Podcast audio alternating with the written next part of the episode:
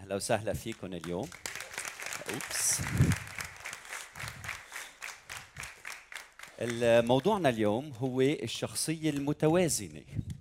فلما كنا صغار لما تعلمنا نركب على البسكليت أو على الدراجة علمونا أنه أهم شيء هو التوازن.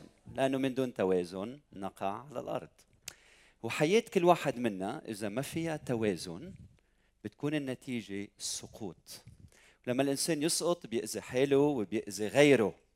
فإذا بدكم حياة مستقيمة بتحتاجوا إلى التوازن. التوازن بيتطلب أمور عديدة. التركيز مثلا. وبعدين لاحظوا أنا دايما عم بعمل شيء بالإنجليزي اسمه adjustment يعني التعديل. لأنه من دون تعديل أنا ما بقدر كوع وبسقط على الأرض. فهالمقود هيدا بيحتاج دايما إني أمسكه بإيدي لأعمل هالتوازن المطلوب لأقدر أحقق الهدف. بدي أسألك اليوم هل بحياتك في توازن؟ توازن بين الشغل والراحة بين العمل والعائلة. هل في توازن بحياتك بين العطاء والأخذ؟ بين الكلام والصمت. إذا سألتك عن التوازن أنتم بتعرفوا اليوم إنه خطية العصر هي عدم التوازن. فلحتى حياتنا تنجح وتستمر بالنجاح نحن بنحتاج للتوازن. ومن دون توازن نسقط على الأرض. بتعرفوا إنه الله حط جهاز دورة ديناميكية بجسد الإنسان يلي بتخليه يحافظ على التوازن. من هيك لما بيمشي ما بيوقع.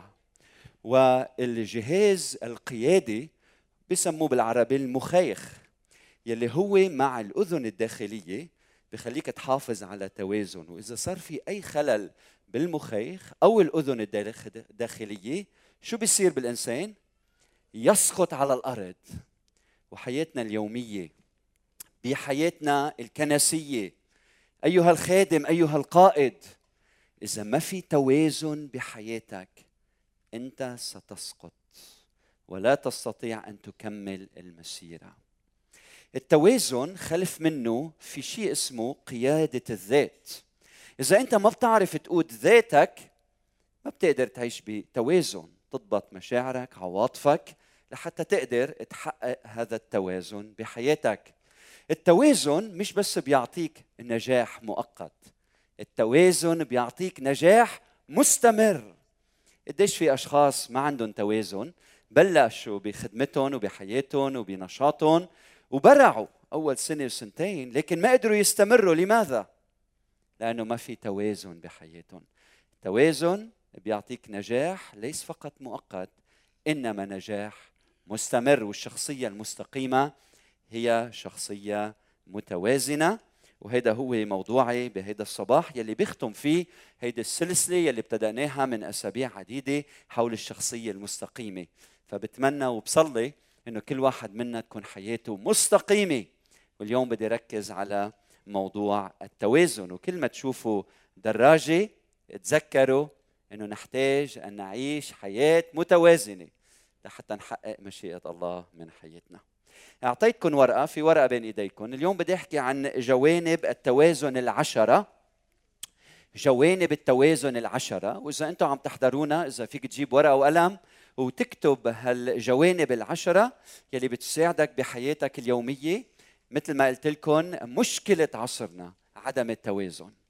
ولأنه ما في توازن بحياتنا عم نشوف كوارث كوارث. كيف العيلة عم تتفكك كيف الحياة العائلية الحياة مع الأولاد الحياة الزوجية الحياة الفردية. كيف اليوم عم بتعيش بألم وباضطراب مستمر والسبب هو عدم التوازن.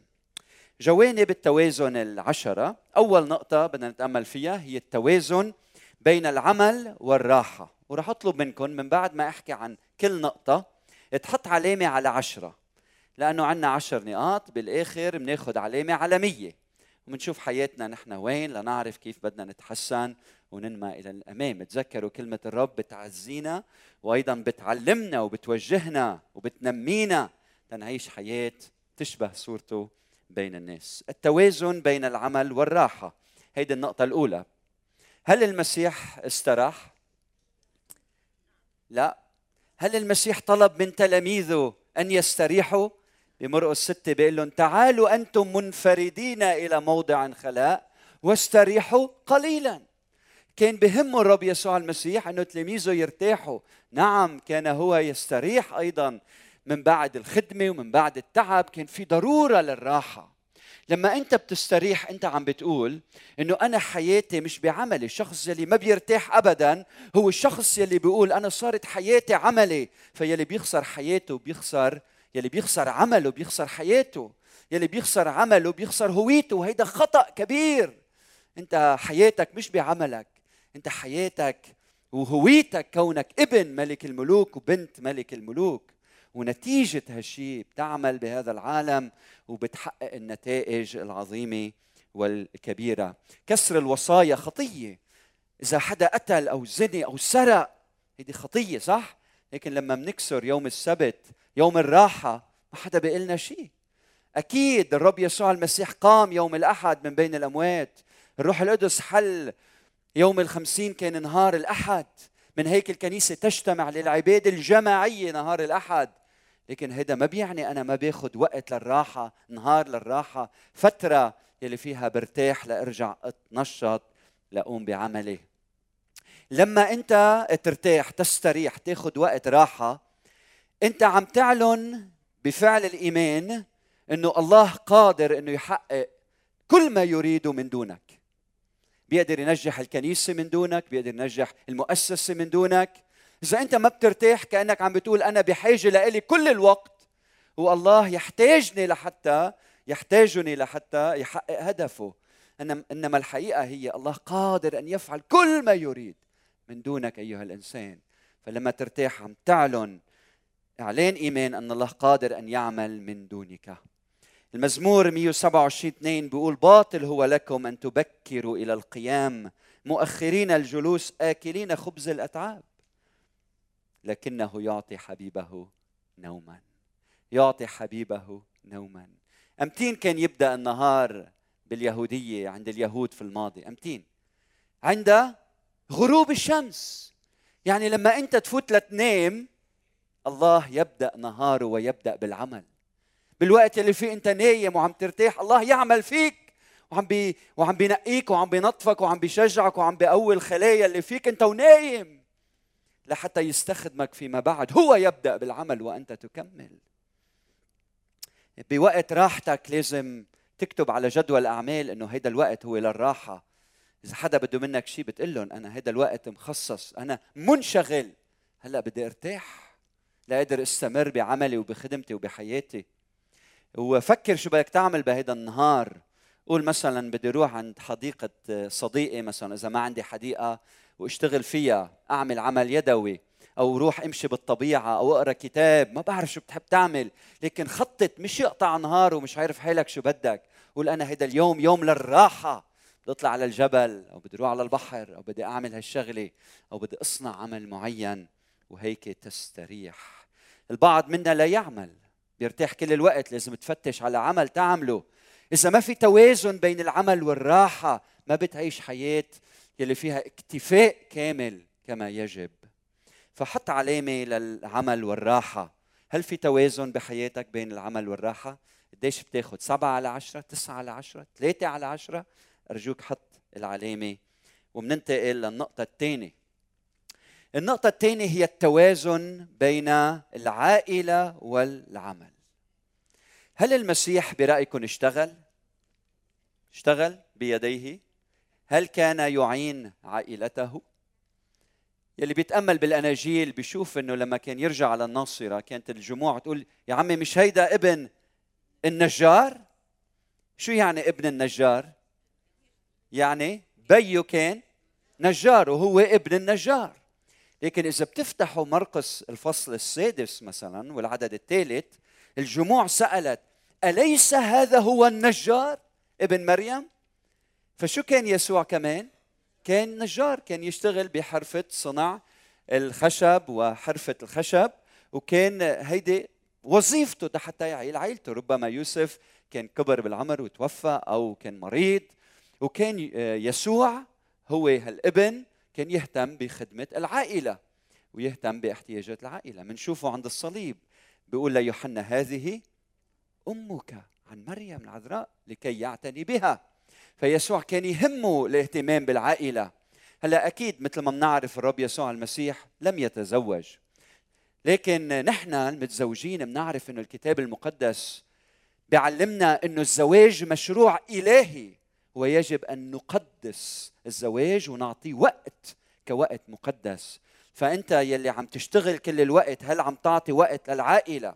هل عم تعطي وقت لأولادك؟ هل عم تعطي وقت لزوجتك؟ هل عم تعطي أنت وقت لزوجك ولأولادك؟ فهيدي مسؤولية وهيدا التوازن كثير مهم وإلا بنخسر العائلة. زوجتي بتعلمني لما أكون بالبيت لما إجي على البيت أن أكون في البيت. يعني اني اكون حاضر مش بس جسديا بس ذهنيا وعقليا ونفسيا وبوعي كامل. ودائما بتقلي خلي السيلولر تبعك بعيد عنك لأنه هلأ الوقت مقدس للعائلة.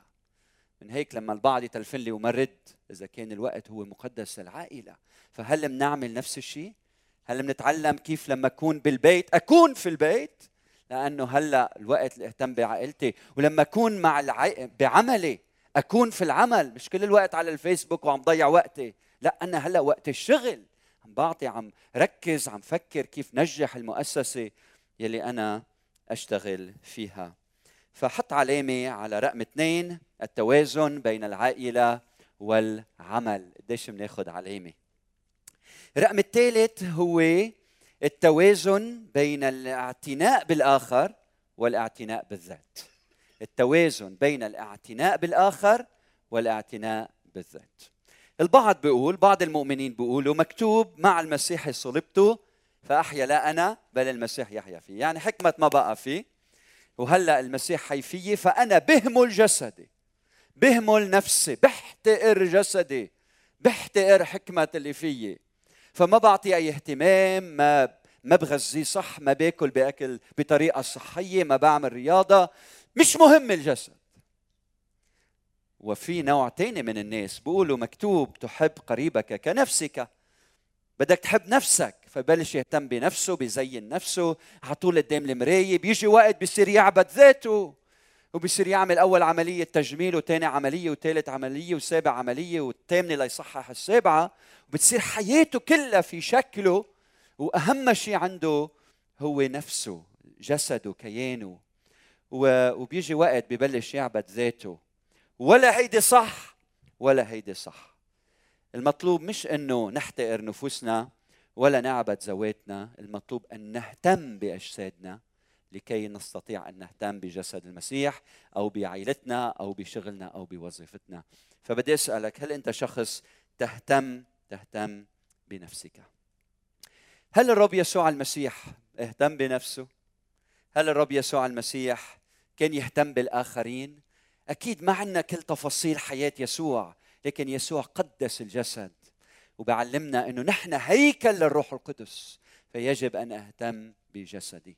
للشخص يلي ما بيعتني إلا بنفسه ما باله إلا بنفسه وهمه هو وكيف بده ياخذ وكيف بده يحصل على أمور وما بيفكر إلا بحاله لدرجة إنه صار يعبد نفسه بنقول له للرب إلهك تسجد وإياه وحده تعبد. انتبه العباده هي لله وحده.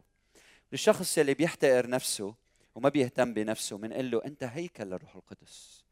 بدك تتعلم تقول كلا. متطلبات الناس كثيرة الناس على طول بتعتب عليك. لكن أنت بدك تسمع لصوت الله ولصوت اللي بحبوك فعلا وتعمل الأفضل لخير الآخرين ولخيرك. وإذا أنت شخص ما بالك إلا بنفسك لازم تتعلم تقول نعم لإحتياجات الآخر.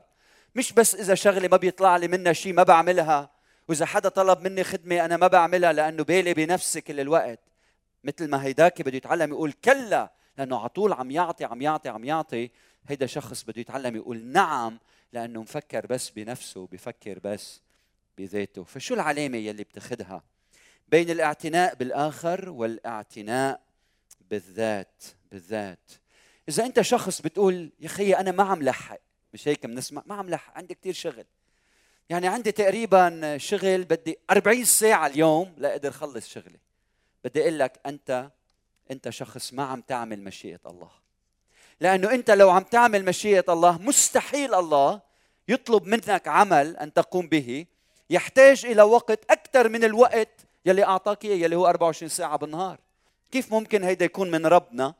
إذا عم يطلب منك تعمل شيء بده 40 ساعة عمل اليوم وأنت ما عندك إلا 16 ساعة أو 17 ساعة لأنه في وقت تاني بدك ترتاح وتنام. إذا أنت عم تشتغل كثير ربما الرب اليوم عم بيقول لك خفف.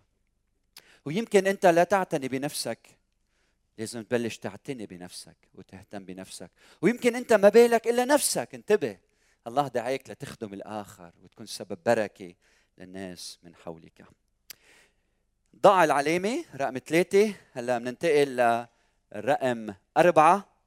التوازن بين الاختلاء بالله والانخراط بالخدمة. الاختلاء بالله والانخراط بالخدمة. الراحة مش يعني اختلاء بالله. ممكن واحد يرتاح ويعمل شيء بيسليه لكن الاختلاء بالله هيدا أمر عميق جدا. أنك تكون في محضر الله وتسمع للهمسات الإلهية ومن أسبوعين حكيت عن ضرورة الاختلاء بالله وقديش في خطر الإنسان يخدم ويعيش وما يكون عنده وقت بينه وبين ربنا في بناء علاقة عميقة بينه وبينه بين الإنسان وبين الله. هل المسيح اختلى بنفسه؟ نعم، هل طلع على الجبل وصلي؟ صلى نعم. هل أنت أقدس من المسيح؟ هل أنت أقوى من المسيح حتى لا تختلي به؟ هل أنت أهم منه؟ هل أنت أ... ماذا؟ من, من أنت؟ أنت إنسان تراب تحتاج إليه كل وقت. إذا ما بتختلي به في خطر عم بتدمر حالك من دون ما تعرف من دون ما تعرف السيارة بتحتاج إلى صيانة كم بالحر الإنسان مع كل تعقيداته إذا ما بتحط للسيارة وقود شو بيصير فيها تقف صح هلأ في أشخاص ماشيين دايما دايما دايما. ما عندهم وقت يحطوا وقود بده يجي وقت توقف السيارة. تنقطع السيارة. وفي أشخاص دايما واقفين. كل يوم يومين بينزل على هالسيارة الواقفة وبحط لها وقود. طيب أول مرة انتلت ثاني مرة فاضت على على الطريق. ثالث مرة ما عم تمشي بالسيارة. صار عندك تخمة تخمة تخمة الجلوس. والله يريدك أن تكون فعال في العالم من حولك. فدور لي هالسيارة وانطلق إلى الأمام. حتى الله يتمجد بحياتك. التوازن بين الاختلاء بالله والانخراط بالخدمة. ما هي العلامة يلي بناخذها بهذا الصباح؟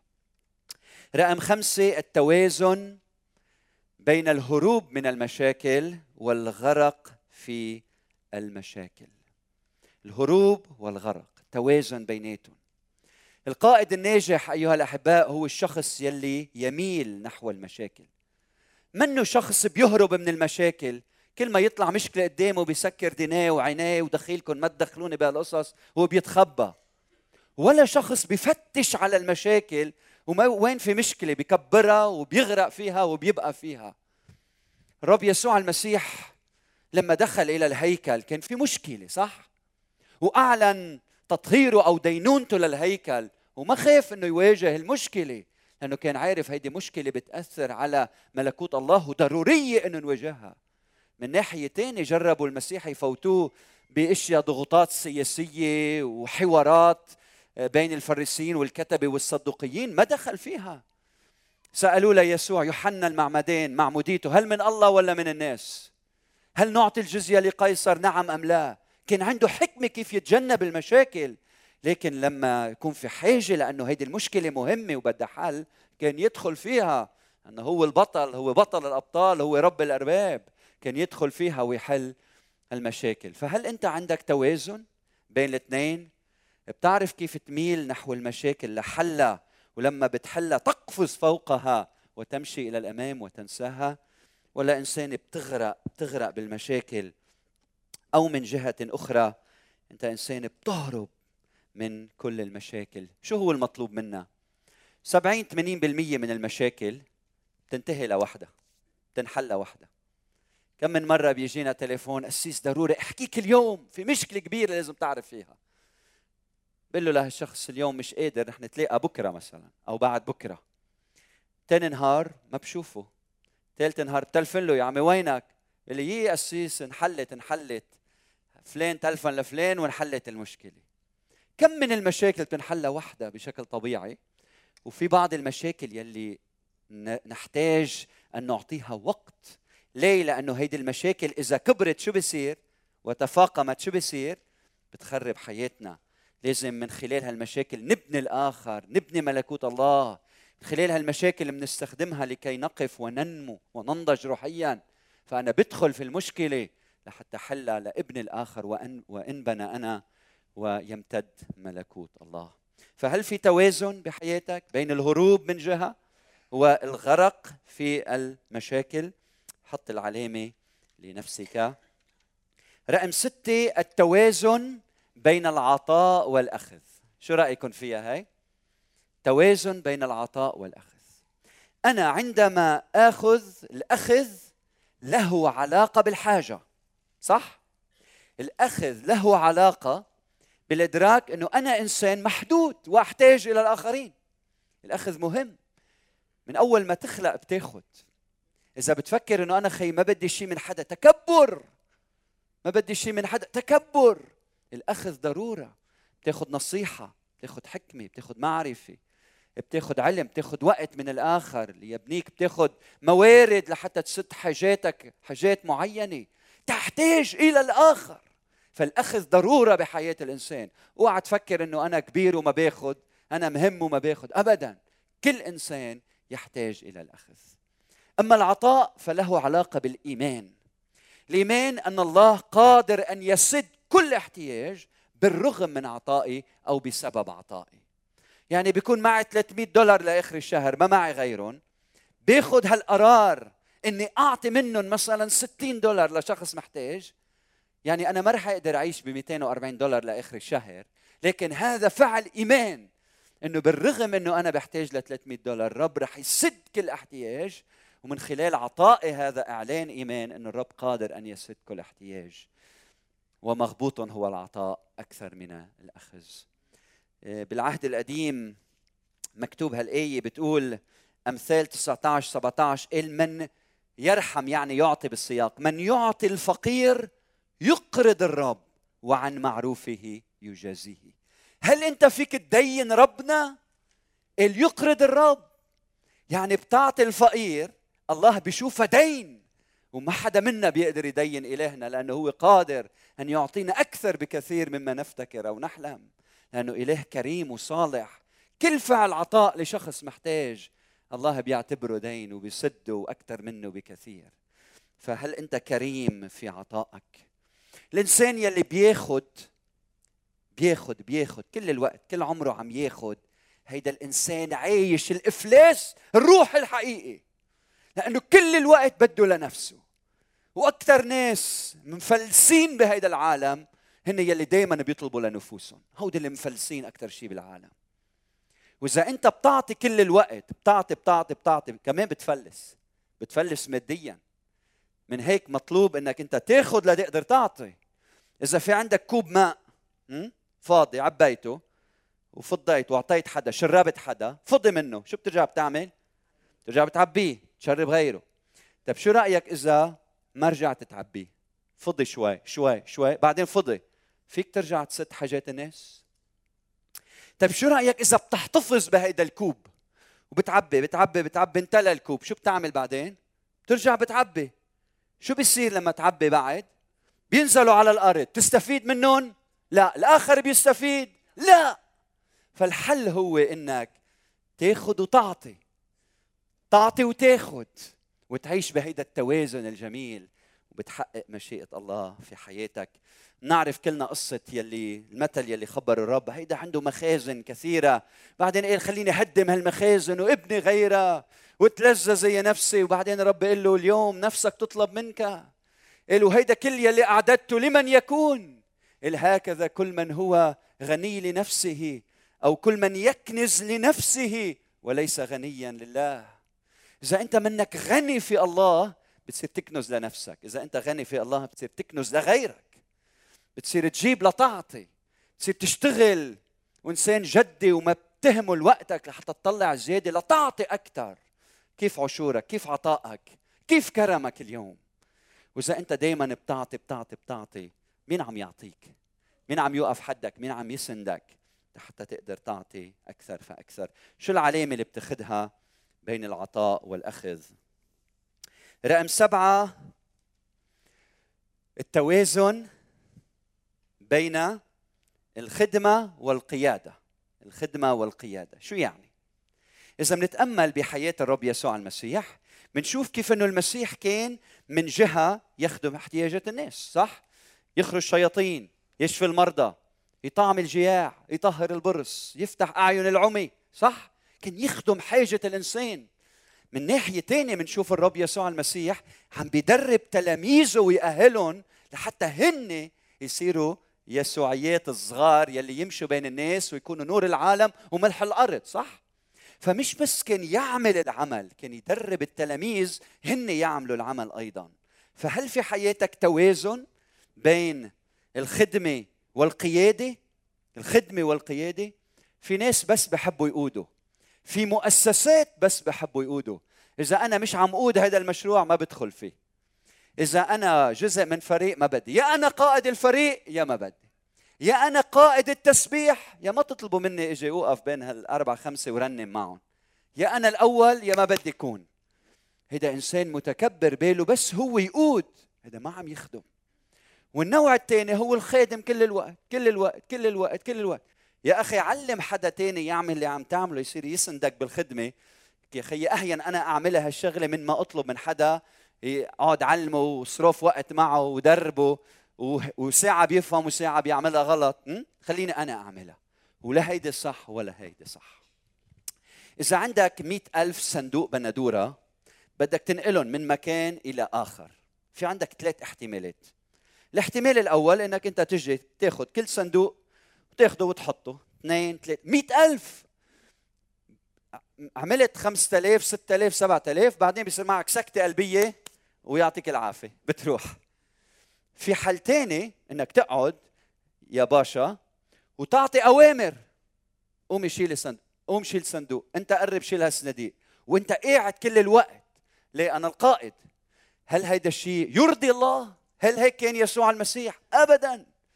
طيب الحل الثالث وهو الحل الأفضل الحل يلي بيشبه يسوع المسيح إنك تقوم وتبلش أنت تشغل هالصناديق وتاخذهم واحد اثنين ثلاثة خمسة بعدين بتطلع بتشوف شاب قاعد تقول له تعال ساعدني شوف ما أجمل هالبندورات بدنا نطعم المحتاجين وال... والناس الفقراء فبيتحمس بيشوف الرؤية بيجي بيصير يحمل معك بيصير يساعدك صرتوا اثنين بعدين بيجي الثالث الرابع الخامس صرتوا سبعة صرتوا فريق. تطلع هيك انت بتشوف عشرة عم يخدموا بلشوا يعرقوا ويتعبوا عم بيورموا إجريهم. بتوقف بتروح بتجيب لهم مي بتشربهم. يلا تشجع. إلى الأمام. بتشوف واحد ورمانين اجريه بتقعد بتغسل له اجريه بتساعده. واحد عم يحمل الصندوقه هيك بتقول له وطي لما يوجعك ظهرك. ها؟ بتصير تدربهم وتعلمهم. تخدم وتقود تخدم وتقود تقود وتخدم. هيك بينتشر عمل الله ويتمجد الله. بدي أسألك فكر بوقتك. هل أنت وقتك كله في الخدمة؟ أو كله في القيادة؟ أو هون وهون؟ في توازن بين القيادة والخدمة شو هي العلامة اللي بتاخذها درس كثير مهم لحياتنا. إنك تقود وتخدم وتخدم وتقود. رقم ثمانية حطيت العلامة؟ بدي اشوفكم عم تكتبوا تحط العلامة. رقم ثمانية التوازن بين قضاء وقت مع أتباع المسيح يعني التلاميذ تقضي وقت معهم. تلاميذ يسوع ووقت مع غير التلاميذ اللي ما بدهم ربنا بحياتهم. هلأ انتبهوا تصنيف الناس شيء ما بنحبه صح؟ ما بنحب نصنف الناس. لكن بنلاحظ بالعهد الجديد إنه في ثلاث أنواع من الناس. في أول شيء الأشخاص اللي يسوع ما كان يقضي وقت معهم هودي المتدينين هودي المتكبرين هودي اللي مفكرين هن فهمانين كل العقيدة وبيطلبوا من الناس أحمال وأوزان وفريسيين الكتبة ها؟ لكن في نوعين في نوع آخر هو التلاميذ. هو يلي عندهم شغف لملكوت الله. هودي الحزانة يلي بيسميهم العطاش للبر. هودي المساكين. هودي صانعي السلام. هودي الأشخاص يلي عندهم شوق لله. هودي يلي دعاهم يصيروا تلاميذه. هودي تلاميذ يسوع كان يقضي وقت معهم يحبهم يعلمهم ويدربهم. والنوع الثاني شو بدنا بالنوع الأول؟ فالتلاميذ. وفي النوع الثاني هن الخطاة والعشارين. صح؟ الزنات أو يلي ما بدهم ربنا يلي كرهوا الديانة وما بدهم شيء من الحياة وضايعين كان يسوع يأكل معهم. كانوا الفريسيين يتهموه ليسوع كول وشريب خمر محب للعشارين والخطاة. هل أنت محب للعشارين والخطاة مثل سيدك؟ ولا بس محب للتلاميذ؟ أو أنت بس هون ومنك هون. هل في توازن بحياتك؟ لما الكنيسة بتكبر والعمل بيكبر فريق العمل بتشوفه منشغل بتنظيم عمل الكنيسة. لكن دائما لازم نتعلم كقاده كخدام كمؤمنين إنه مش بس أصدقائي مؤمنين لازم يكون عندي أصدقاء في العالم لأنه نحن نور العالم. كانوا يقولوا لنا من زمان ما تقعد ما تخالط ناس مش مؤمنين. وأنا أفكر هل الظلم أقوى من النور ولا النور أقوى من الظلمه ليش أنا ما بدي خالط غير المؤمن؟ إذا أنا واعي وناضج وبقدر بإيماني أثر عليه وبالنور اللي فيه شعب الظلام. هيك كان يسوع المسيح وهيك بيعلم كنيسه تكون. مش يعني أنخرط وأعمل خطية العالم لكن حب الإنسان المتألم المريض البعيد عن الله وضمه ورده لحضن الآب وحبه مثل ما يسوع حبني وخلصني أنا الخاطي. فهل في توازن بين الاثنين؟ بين تقضي وقت مع عائلة يسوع مع جسد المسيح ومع الخطاة إذا أنت كل الوقت مع الخطاة بقول لك جسد المسيح بيحتاج لإلك. نحتاج لخدمتك لمواهبك لمهاراتك لقيادتك لمجموعات بيتية. وإذا أنت بس هون بنقول لك أرجوك يكون عندك نشاط في العالم. تتعرف على ناس جداد وتشهد لهم وتخبرهم عن يسوع المسيح. كيف التوازن بين قضاء وقت مع التلاميذ ومع غير التلاميذ؟ حط العلامة ننتقل هلأ للرقم تسعة. التوازن هون التوازن بين تطوير المواهب والمهارات وتشكيل الشخصية. قديش مهمة هي؟ في خطر كبير إنه يصبح لديك مهارات عظيمة بشخصية مريضة. يا ويلي شو هالخطر؟ إذا ما بتشتغل على شخصيتك وتشكل شخصيتك بس عم تكتسب مهارات هالمهارات بتستخدمها أيام لإيذاء الآخرين. لكن لما تطور شخصية منسجمة مع هالمواهب ومواهب مع الشخصية ويصير في توازن بيناتهم بتنجح بعملك وبحياتك. بدي أسألك إذا واحد عنده شخصية جميلة لكن ما عنده مهارات ومواهب كيف بيفيد العالم؟ نحتاج إلى الاثنين. واحد كورنثوس 12 بيحكي عن المواهب. مهارات كيف تكتسب مواهب ومهارات متعددة. وبينهي العدد الأخير بيقول جدوا للمواهب الروحية اجتهدوا من أجلها ولكن أيضا أريكم طريقا أفضل. شو هو الطريق الأفضل؟ طريق المحبة. يعني المواهب بشكلوا مهاراتي والمحبة بتشكل شخصيتي. فمن دون محبة شو بدي بكل هالمهارات؟ وإذا عندك محبة وما بتقدر تساعد غيرك بأي عمل عملي فالمحبة تترجم بإنك تستخدم مهاراتك في خدمة الآخر. فبدنا شخصية متزنة متوازنة مع مهارات آه، إلهية مواهب الله يعطيها للإنسان. وما أجمل الشخصية لما بيصير عندها التوازن بين الاثنين. طيب كيف أنا بكتسب مهارات؟ إذا بدي أتعلم قيادة السيارة كيف بتعلمها؟ بروح على مكتب قيادة السيارات وفي واحد ماهر بيعلمني. طيب هيك بتعلم بكتسب مهارات. طيب كيف أنا بشكل شخصيتي كيف من خلال بدء بعادات جيدة بتشكل شخصيتي؟ مشكلتنا بهيدا الشرق ما منفكر بطريقة نظامية كيف نخلق عادات حلوة بحياتنا. ما منفكر بهالطريقة. مثلا شو في عنا عادات حلوة؟ لا تغرب الشمس على غيظكم. شو في أحلى منها هالعادة؟ زوجتك ولادك لا تغرب الشمس على غيظكم. بتحل المشكلة قبل ما تنام أو بتحكي مع الآخر وبتاخذوا قرار إنه بكرة لما نروق بنحكي عن الموضوع. لا تغرب الشمس على غيظكم. أو مثلا أيها الرجل المتزوج كل ما إجي على البيت أقبل زوجتي. وكل ما أخرج من البيت أقبل زوجتي. عادة جميلة. إذا بتعملها شوف كيف بينتعش. الزواج عادات أخرى. إذا حدا قدم لي انتقاد مثلا بقبله بروح بفكر فيه. مش بسكر الابواب بوجهه شو بفهمك أنت؟ هيدي عادة جيدة بتشكل الشخصيه آه، احبوا أعدائكم. باركوا لعنيكم. إذا حدا سبلك أو طلع فيك بالورب شو بتعمل فيه؟ بتاخده إلى محضر الله وبتصلي من أجله. في أجمل منها هالعيد اللي بتشكل شخصيتك؟ بتصير إنسان متواضع عندك محبة للجميع. كيفك بإعداد عادات جيدة بحياتك؟ بس إذا بتقضيها سهر إلى آخر الليل بنشرب بنشرب بنعمل بنعمل بنحضر بنحضر ما في ضوابط بحياتك. ما تقول بعدين ليش أنا ما عندي شخصية متزنة منسجمة مع نفسها مستقيمة؟ ما إذا ما بتبدأ بهالعادات الصغيرة لا تتشكل الشخصية كما يجب.